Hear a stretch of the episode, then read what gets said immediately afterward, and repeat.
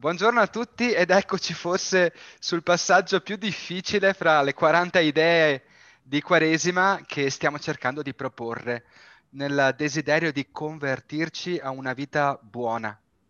E se parliamo di questo tema, un po' complicato, difficile, che magari vi fa venire voglia di dire ascolto il prossimo, eh, lo facciamo con il desiderio di fare del bene. E allora prendetela così come affrontare la malattia, vivere la malattia, la tua, quella di chi ami, senza lasciarsi sopraffare. Cosa significhi affrontare una malattia nostra o di un nostro caro è difficile da comprendere agli occhi di un estraneo e spesso è impossibile anche solo lontanamente da immaginare. Indipendentemente dal tipo di malattia passeggera o grave che sia, quante volte abbiamo detto o pensato frasi come solo io posso sapere cosa sto passando o nessuno mi può capire. E in questa, in questa certezza magari qualcuno ci avrà anche rimproverato del fatto che non è vero, che fare la vittima non serve a niente, che non vogliamo farci veramente aiutare. La verità è che nessuno ha ragione o torto e non esiste un modo giusto o sbagliato di affrontare la malattia. Esistono solo tanti modi diversi e questo è quello che ognuno di noi riesce a tirare fuori anche dal bagaglio della sua esperienza, della sua sensibilità e della sua fede. Ciò che è sicuro è che nei momenti di malattia molte sono le emozioni da imparare a gestire, che mutano anche continuamente, sono spesso negative, tendono a mescolarsi, a confonderci la mente, per non parlare poi della, dei sintomi magari fisici che possono insorgere, che ci rendono ancora più fragili, deboli. La cultura in cui viviamo rimuove la malattia e questo non ci aiuta. Questa cosa non detta quando accade, e accade per tutti prima o poi, fa saltare il banco e rischiamo di non capire più nulla, di non sapere più cosa fare, ci sentiamo soli come mai in nessun altro momento della vita. La nostra fragilità racconta solo la nostra umanità. Noi possiamo ammalarci, ma non siamo la nostra malattia. La nostra fragilità ci insegna a prenderci cura di noi stessi, occupandoci di sé con affetto, decidendo come dare un senso al tempo che ci rimane e aprendoci alla fede più sincera, ai saluti di commiato con i nostri cari, se per caso è anche quel caso, al non dare più la vita per scontata e magari gustarsi ogni piccola cosa. Siamo oggi con Don Marco Galante, cappellano dell'ospedale di Schiavonia, che è tra l'altro diventato uno dei simboli di questa avventura difficile di malattia e di ricerca di risposte per tutta Italia. E allora così ti presenti e poi ci racconti qualcosa intanto di quest'anno Covid vissuto in ospedale. Se ci sono dei momenti particolari che puoi raccontare che ti sono rimasti nel cuore, cosa hai vissuto e cosa stai capendo da questa esperienza. Intanto buonasera a tutti e, e, grazie di questo invito, Don Andrea, a condividere con voi qualche pensiero con molta semplicità, con molta umiltà, perché quando eh, ci si accosta all'esperienza del dolore, della malattia e della morte, eh, ci si accosta eh, intanto a un'esperienza fondamentale della vita, ma anche un'esperienza molto delicata. Quindi ecco, con voi questa sera con gioia condivido qualche pensiero, ecco, eh, sapendo che mh, non tutto quello che, eh, che dirò, insomma, è, è, Vangelo, perché per fortuna il Vangelo eh, è qualcun altro, insomma. Però eh, quello che vi racconto viene eh, dall'esperienza ecco, della, della, vita, dall'esperienza di questi quasi sette anni eh, in servizio all'ospedale di Schiavonia e in particolare eh, in questo ultimo anno segnato eh, dalla, da questa esperienza ecco, della pandemia eh, che ha travolto tutti, che, eh, nella quale ci siamo proprio in, in mezzo tutti. Mi piace eh, che nella tua introduzione eh, hai detto mh, non siamo solo la nostra malattia, cioè eh, una persona che si ammala eh, continua ad essere una persona. E quindi anche nell'ambito ospedaliero, quando parliamo eh, di ammalati, eh, parliamo sempre di persone ammalate, quindi eh, creature che, che, stanno vivendo un passaggio, un passaggio più o meno doloroso, significativo della loro vita, però che rimangono persone. E con tutta la loro storia, con tutta la loro bellezza, con i doni che, che buon Dio ha dato a ciascuno di noi e, e anche con tutta la, la, propria fragilità e debolezza. Però ecco, rimangono sempre delle persone ammalate. E, e una persona ammalata non è mai solo la sua malattia. E non so se mh, vuoi che inizi io a raccontare. Raccontaci qualche... qualcosa, sì. Sì, eh, io vi racconto intanto un episodio di qualche anno fa, cinque anni fa, eh, perché ci aiuta eh, a introdurre un po' il, il, il tema della, mh, mm, di una persona, di un cristiano che si fa eh, accanto alla persona ammalata, perché eh, ecco, io non, non, faccio niente di straordinario in ospedale se non essere un prete come te e come te chiamato nei vari ministeri ad essere anche accanto alle persone che si ammalano. Però cinque anni fa, eh, una sera d'estate, arriva una telefonata che in pronto soccorso eh, sta lottando tra la vita e la morte un ciclista, un giovane ciclista, più o meno 40, sui 40 anni, e mm, stava facendo un giro sui colli e purtroppo è stato colto da un infarto. E la dottoressa che lo stava cercando di animare, mh, mm, eh, oltre ad avere mh, avvisato i familiari, ha detto chiamate anche Don Marco. E quindi io sono corso lì in pronto soccorso e le manovre eh, di di riattivazione del cuore sono durate quasi un'ora. Eh, purtroppo eh, la persona non ce l'ha fatta. E, mh, mm, io ho amministrato il sacramento dell'unzione degli infermi, eh, inserendomi in mezzo a, a, a, tutto quello che gli infermieri, i medici stavano eh, cercando di fare con, per questo per questa persona. E ho sintetizzato il, il, rito, gli ho dato la soluzione di tutti i peccati e ho pronunciato la formula eh, del rito dell'unzione degli infermi per questa santa unzione e la sua altissima misericordia. Liberi Dio. E così ho celebrato il sacramento eh, dell'unzione. Dicevo, purtroppo questo ragazzo non ce l'ha fatto, poi c'è stato eh, l'arrivo della moglie, della figlia, dei genitori di questo,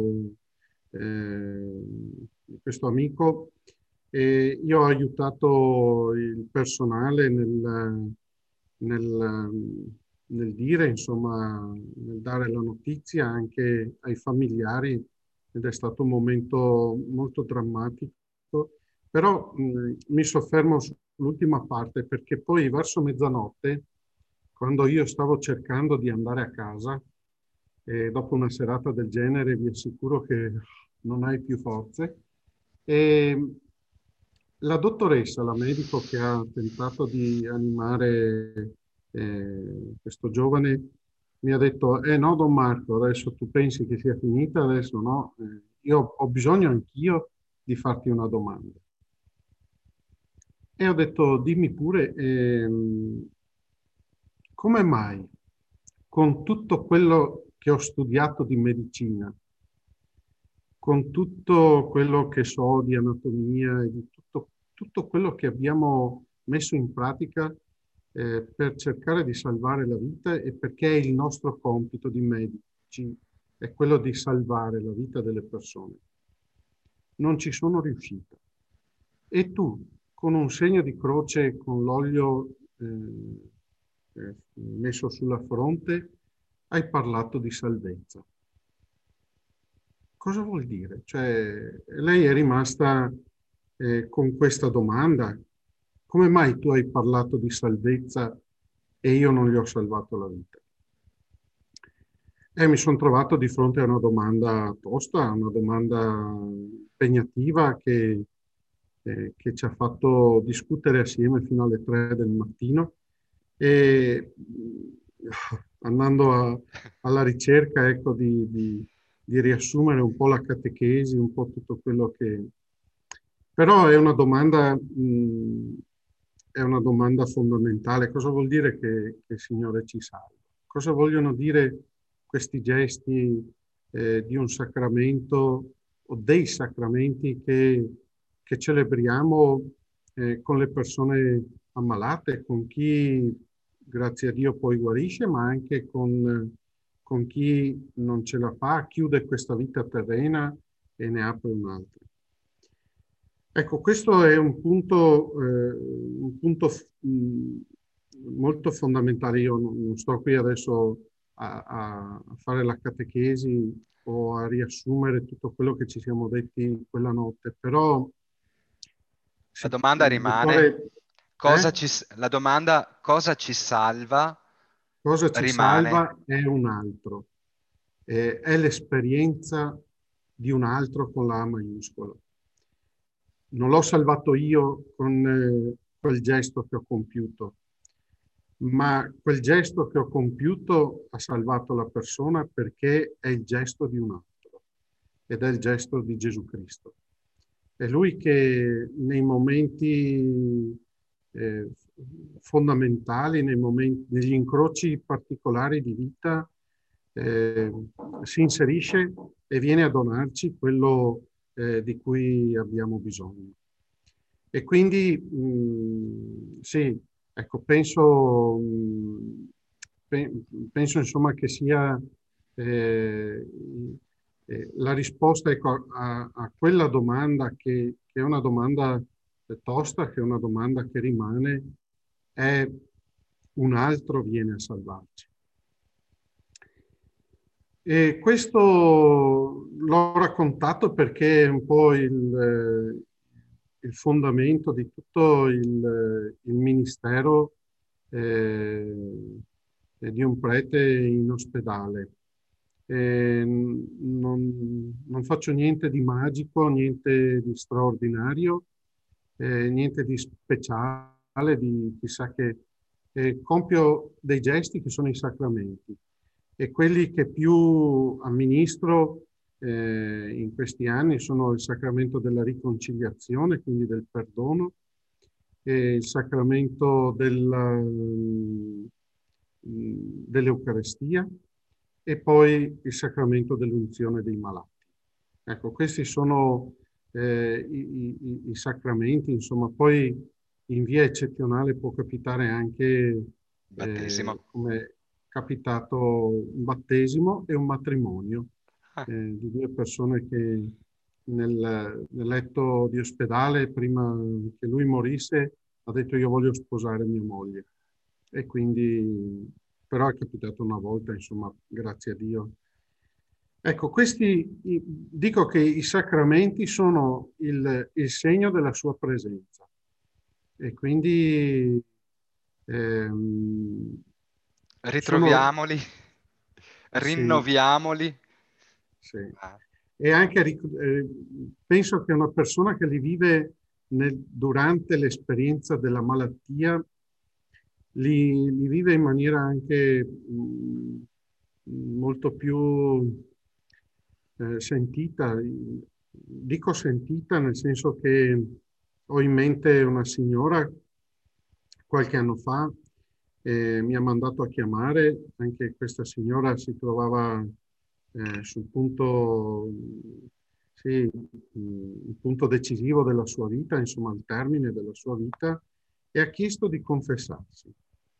E mi ha detto, io sono 40 anni che non mi confesso E abbiamo celebrato il sacramento della riconciliazione, lei l'ha vissuto con una grande intensità, eh, si è proprio liberata di, soprattutto di un peso che si portava dentro da 40 anni e alla fine piangendo mi ha detto eh, ma se l'avessi fatto prima questo, mm. eh, questo svuotamento, questo gesto, eh, se avessi sperimentato prima eh, questa grande misericordia del Signore nei confronti della mia vita. Però era contenta, insomma, di averlo fatto prima di morire. E lì ho capito, ho, ho scoperto, proprio vivendolo insieme con lei, eh, quanto il dono della misericordia di Dio eh, sia un, dono liberante, un dono mh, eh, un dono che ci, che ci porta a condividere il peso con questo qualcun altro che grazie a Dio si, si fa compagno di viaggio, si mette accanto alla nostra vita e ci dona quello di cui abbiamo bisogno. Mm. E sai cosa Andrea? Pensavo anche che tante volte anche noi preti eh, forse corriamo il rischio di presentarne metà nel senso eh, il sacramento della confessione è il momento in cui vado a dire i miei peccati ed è così.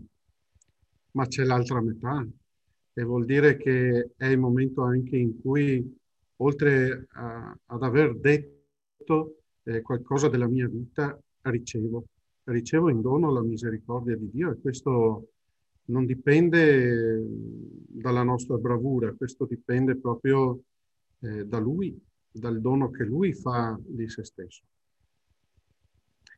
Ecco, questo mh, mm, per dire il sacramento della riconciliazione, ma poi il sacramento dell'Eucaristia in questi giorni anche eh, di Covid. Eh, io porto mh, ad alcuni ammalati la comunione quasi ogni giorno perché qualcuno la, la chiede, insomma, qualcuno la, la, desidera proprio. E ho in mente una signora eh, a cui porto le, l'Eucarestia e appena fa la comunione lei si, si chiude gli occhi, ecco, si mette in atteggiamento di adorazione e, e poi mi manda via, mi dice adesso mi lasci con Gesù, mi lasci con il mio Gesù e, e do la benedizione e, e vado fuori avanti.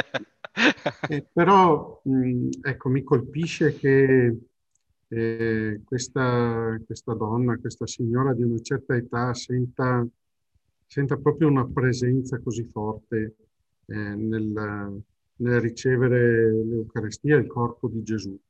E lei lo dice anche, è la, la mia compagnia, se potessi ogni giorno eh, soprattutto qui in questa esperienza di solitudine, eh, ricevere l'Eucaristia lo farei, ma so comunque che il Signore mi è, eh, mi è accanto, mi è presente ecco, nella vita di ogni giorno. Poi un'ultima parola, mh, mm, il sacramento della, della, eh, dell'unzione dei malati. Anche qui mh, è una bella fatica eh, aiutare il personale, ma anche noi cristiani a passare dall'idea dell'estrema unzione all'idea di un sacramento per la guarigione. Perché, perché, da centinaia d'anni per noi è, è, l'estrema unzione, per cui la maggior parte dei casi ecco, mi chiamano eh, quando è il momento finale della vita. O magari Grazie anche un pelo dopo. Eh? O magari anche un pelo dopo. Pelo dopo sì, sì. E qualcuno è con lo... Giusto per essere sicuri. Sì, e perché non prenda paura vedendo che arriva il prete. Sì esatto. o no? Esatto. Scusa, siccome stanno bussando alla porta, posso andare ad aprire? Tu riesci a stoppare un attimo? Ah, certo, certo. Porta pazienza, ma so in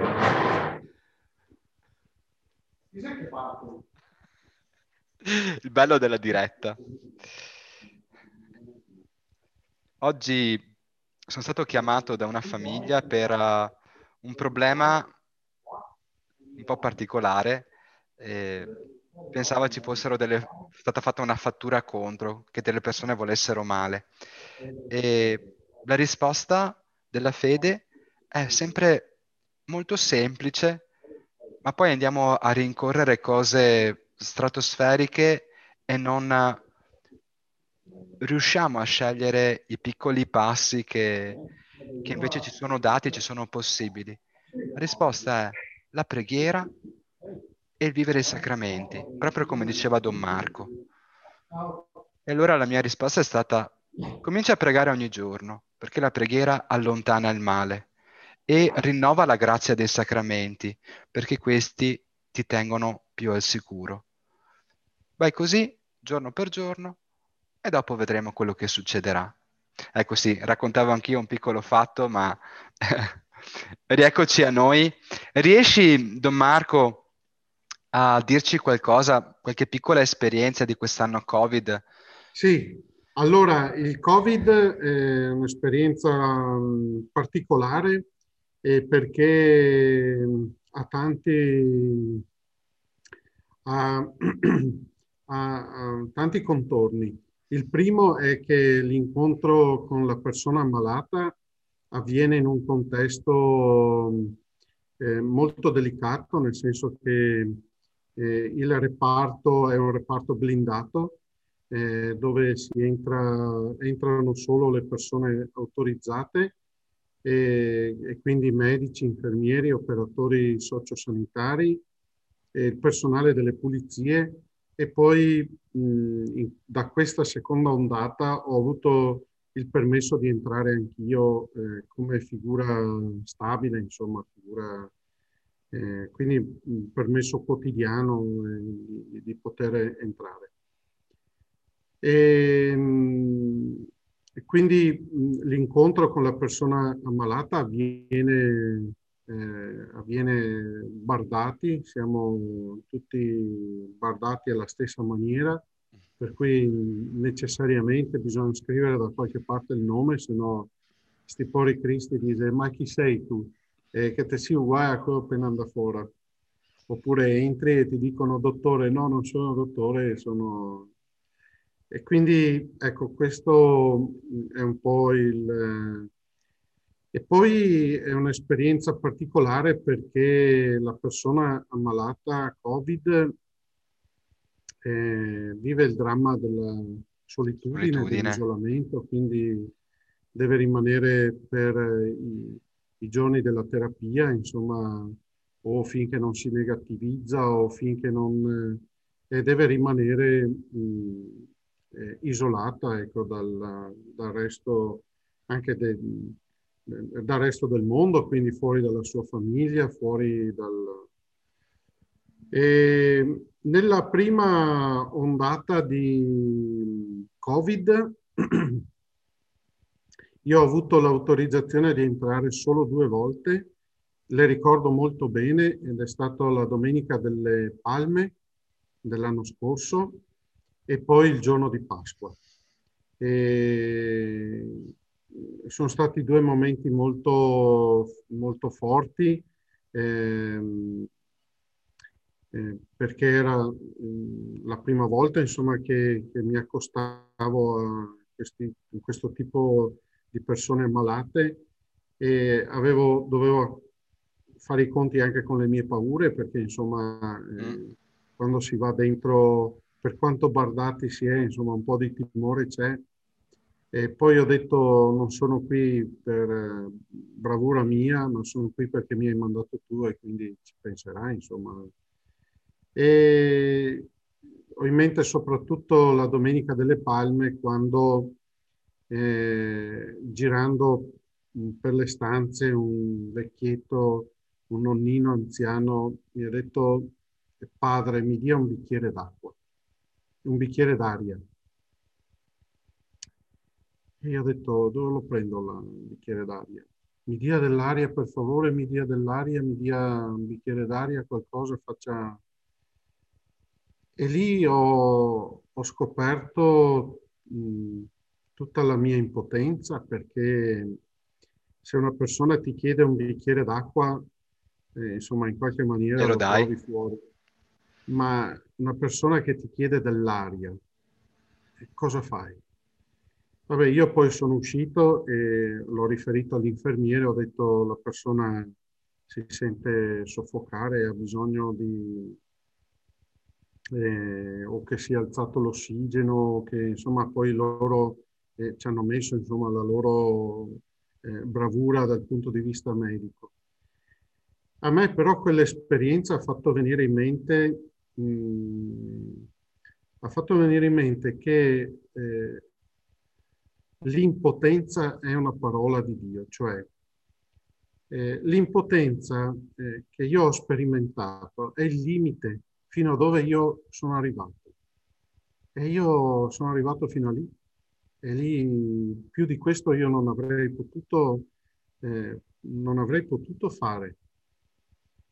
Forse l'infermiere è arrivato a un limite ancora più in là, nel senso che ha potuto fare qualcosa a livello di ossigeno, quindi eh, qualcosa di tecnicamente insomma più rispetto a quello che potevo fare io. Però comunque c'è un limite e quel limite è il limite nostro dell'essere creature, dove noi arriviamo fino a lì, però da lì parte quello che può fare il creatore. Se è vero che noi come creatura possiamo arrivare fino a lì, da lì in poi ci pensa il creatore, nel senso che eh, eh, io sono andato a chiamare eh, subito un infermiere, però eh, mentre l'infermiere faceva le sue eh, pratiche, insomma, faceva, svolgeva il suo lavoro, io ho pregato. Eh, ho pregato, ho detto, Signore, io non, non riesco a dare dell'aria, per cui non, non so dare a questa persona quello che mi chiede, però tu sì puoi. Ehm, ecco, lì ho sperimentato il fatto che, per questo dicevo prima che l'impotenza diventa una parola di Dio, perché è il, è il momento in cui Dio può agire. Eh, da dove finisce il nostro limite inizia eh, la sua opera, quindi inizia inizia a lavorare lui. Questo, sì. insomma... e, e, magari se non lo coinvolgiamo proprio alla fine, ma anche un po' prima, va anche meglio. Certo. Soprattutto eh, adesso dicendo, beh, chiamo qualcuno che, che possa alzarti l'ossigeno, che possa metterti una maschera diversa, che possa... Cioè questo, cioè io non è che di fronte all'ammalato posso dire, beh dai, diciamo una preghiera così ti passa la fame d'aria, no? Eh, devo mettere in moto tutto, tutto quello, quello che, che puoi. Magari non lo posso fare io, ma lo può fare un altro e devo chiamarlo, devo coinvolgerlo. E poi sapendo, insomma, che, che noi arriviamo a un limite che possiamo coinvolgere il Padre Eterno anche prima di arrivare al nostro limite. Ti faccio... No, volevi ancora raccontare sì, sì, qualcosa? No, no. Ti no, faccio una domanda diretta, eh, non facile, ma non sono... nessuna di queste domande è facile. Come si riesce ad affrontare la malattia propria e quella dei familiari? Non c'è un modo giusto di certo, questo vale per il Covid, ma vale per ogni altra situazione. Tutti di fronte al male ci sentiamo spiazzati, perdiamo la testa e non sappiamo più cosa fare. C'è qualcosa che puoi consigliarci? Cosa si fa? Allora, eh, a me viene da, da risponderti così eh, in base a quello che eh, che ho vissuto e che sto vivendo insomma in questi mesi. Intanto l'esperienza della malattia è un incrocio di vita che, che fa uscire la verità di noi stessi. Cioè, eh, l'esperienza della malattia ci mette a nudo, ci mette di fronte a quello che siamo, eh, non a quello che vorremmo essere o a quello che... O pensavamo ah, proprio di, pensavamo, pensavamo di, di noi stessi? Esatto, cioè l'esperienza della malattia, della sofferenza, del dolore, della morte eh, è una, un'esperienza di nudità, proprio siamo, eh, siamo quello che siamo. E quindi anche eh, nella malattia e nel modo di affrontare la nostra malattia e la malattia dei fratelli eh, eh, lo facciamo a partire, mh, a, a partire, dalla verità. Io mh, non so di fronte alla mia malattia come reagirei, nel senso che io eh, in tutto questo ministero eh, mi rendo conto che sto agendo eh, da persona sana.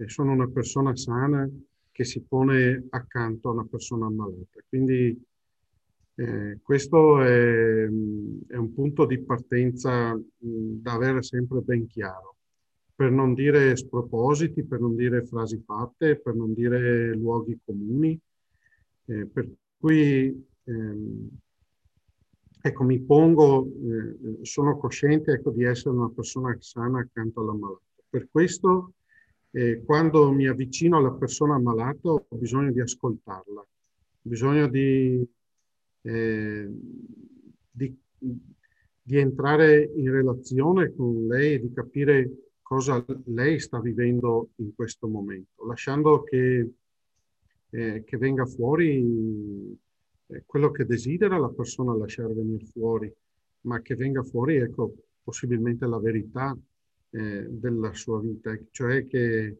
che, fa fatica, che non ce la fa più, che, non, che è stanca, che non, che non, non vede via d'uscita, che, che è triste. Cioè, l'importante è ascoltare quello che la persona ammalata sta vivendo Ecco, mettersi in atteggiamento di ascolto. E possibilmente in questo ascolto lasciare che, che, che, che escano le domande, le domande di fondo, quello, quelle che, la persona eh, si porta dentro, insomma, in quel momento particolare della sua vita. Poi ti accorgi che mh, eh, ci sono alcune domande che intercettano anche eh, la tua vita interiore, la tua interiorità. E ho in mente un signore che mh, ammalato di Covid, dopo 15 giorni di solitudine, lui ha detto io ho fatto un, un ripasso di tutta la mia vita e è stato un momento di grazia perché ho rivisto tutta la mia vita, poi ha chiesto la confessione. Però ha chiuso con una domanda, era un, un, imprenditore di quelli sulla breccia, insomma un sessantenne di quelli ancora molto attivi, e, però alla fine ha lasciato uscire questa domanda, ma che senso ha amare se poi all'orizzonte della nostra vita c'è la, la morte, l'esperienza della morte? Io a questa domanda non ho risposto eh, nel senso che è una domanda troppo eh, fondamentale che riguarda t- troppo il senso della sua vita, per cui non avrei mh, potuto, non avrei trovato sicuramente le parole forse lui non, non, aspettava neanche una risposta alla domanda. Io, io, credo che certe domande devono rimanere aperte, devono aperte. semplicemente farci compagnia. Esatto. Perché se, se ci dai domanda... una risposta... No, no, no. Esatto. Quella domanda ha intercettato eh, qualcosa anche dentro di me, per cui è diventata anche una, do, una, do, una mia domanda che mi ha accompagnato eh, per più di qualche giorno. Ma che senso ha amare se poi all'orizzonte eh, eh, c'è l'esperienza della fine. E lì ho scoperto, dopo alcuni giorni che ci pensavo su, ci pregavo su, ho, scoperto che per me, vuol dire, per la mia esperienza è bastato togliere il punto di domanda. Ah. E, nel senso che ha davvero eh, valore continuare ad amare sempre, anche se all'orizzonte c'è un, una, un'esperienza di, di, fine, c'è un'esperienza eh, di finitezza, insomma, eh, però per me, insomma, ecco, per me um, ha significato questo. Per cui voglio dire che a volte ammalati, le persone ammalate eh, ti aiutano a prenderti cura delle tue malattie. Magari non sono fisiche, sono interiori, però alcuni passaggi di vita eh, dove loro sono arrivati o stanno per arrivare aiutano anche la tua guarigione. Mm. Spesso siamo preoccupati di cosa dire, ma l'importante invece è rimanere là dove si è, sia che sia la malattia di un altro, sia che sia la tua malattia, non scappare e ascoltare. Ascoltare se stessi e ascoltare magari anche Dio che ti parla in qualche modo, senza giudizio. Certo.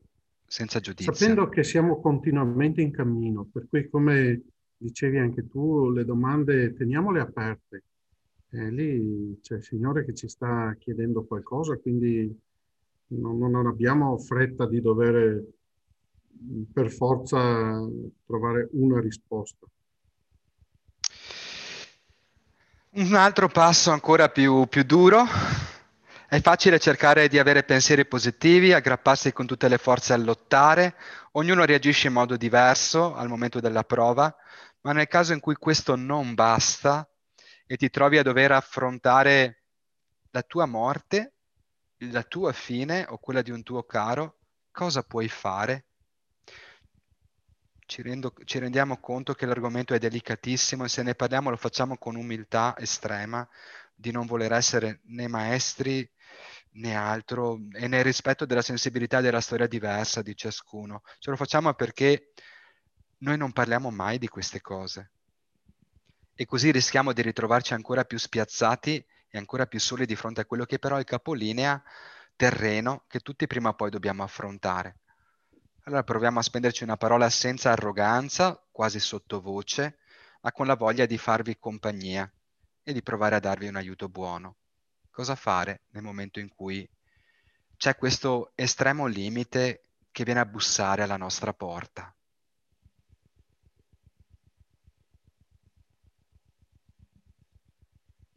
Eh, penso, mh, mm,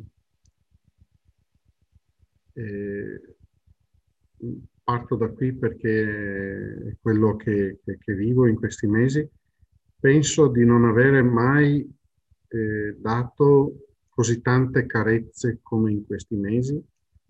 A nome di figli, di sposi, di spose, di nipoti, eh, perché la cosa che più eh, chiede un familiare di una persona che, che muore in solitudine, come questo, questa esperienza Covid, eh, è che ci sia una vicinanza, è che ci sia qualcuno che gli fa sentire eh, una presenza. Eh, e quindi mh, non ho mai dato ecco, così tante carezze, dico, come in questi mesi, anche se con i guanti, eh, però purtroppo non posso fare altrimenti, però eh, il gesto ecco, è un gesto che, che, c'è e rimane. Io ho in mente un, nonnino che stava eh, morendo e il figlio mi ha detto eh, per piacere mh, eh, pronuncia i nostri nomi a, a, papà e quindi il nome della sposa, il nome dei figli eh, e digli che gli vogliamo tanto bene.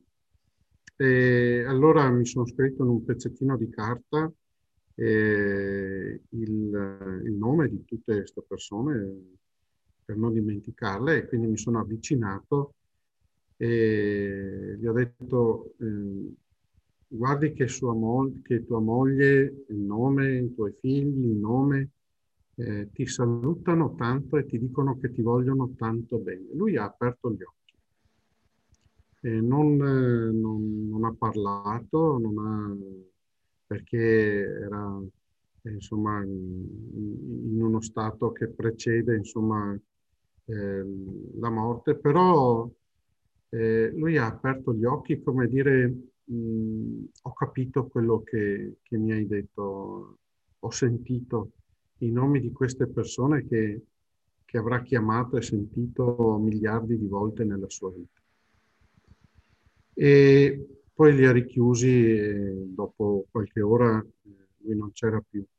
Però sono convinto che, eh, che l'esperienza in quel caso, insomma, in quella morte, ecco, sia stata una morte abitata, eh, abitata dal, dalla presenza ecco, dei suoi cari, delle persone.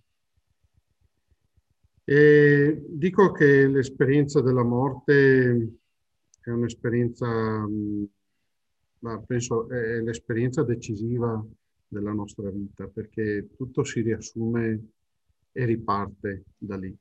Nel senso che è un po' come una clessidra, no? Io ce l'ho qui davanti e mi aiuta.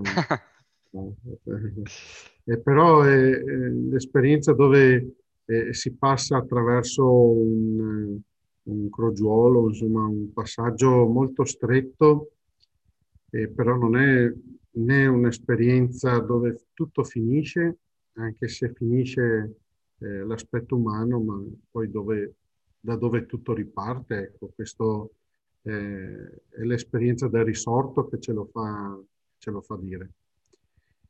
Quindi è, penso, il momento più importante della nostra vita, quello che va preparato da, da lontano, va preparato da, eh, non possiamo arrivare eh, impreparati ecco, al, al, momento della nostra morte, anche se non sappiamo eh, come avverrà e quando avverrà. Però è un'esperienza a cui possiamo prepararci.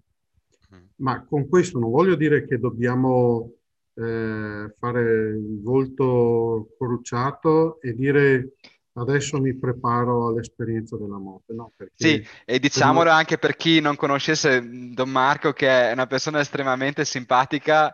E... Sì. Cioè, l'esperienza della morte è un incontro, insomma, è, ah.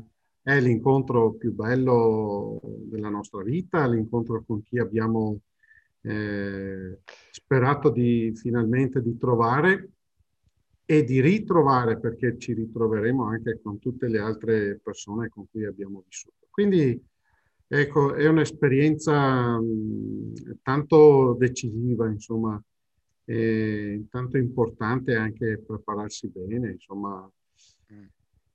Po- poi eh, io ho visto un sacerdote proprio nei giorni scorsi spegnersi lì nel, nel, nel reparto Covid e ho visto una persona, mm, non era più cosciente, quindi però una persona serena, una persona che un po' alla volta, giorno per giorno, proprio è stata una persona che si è consumata, insomma, che si è...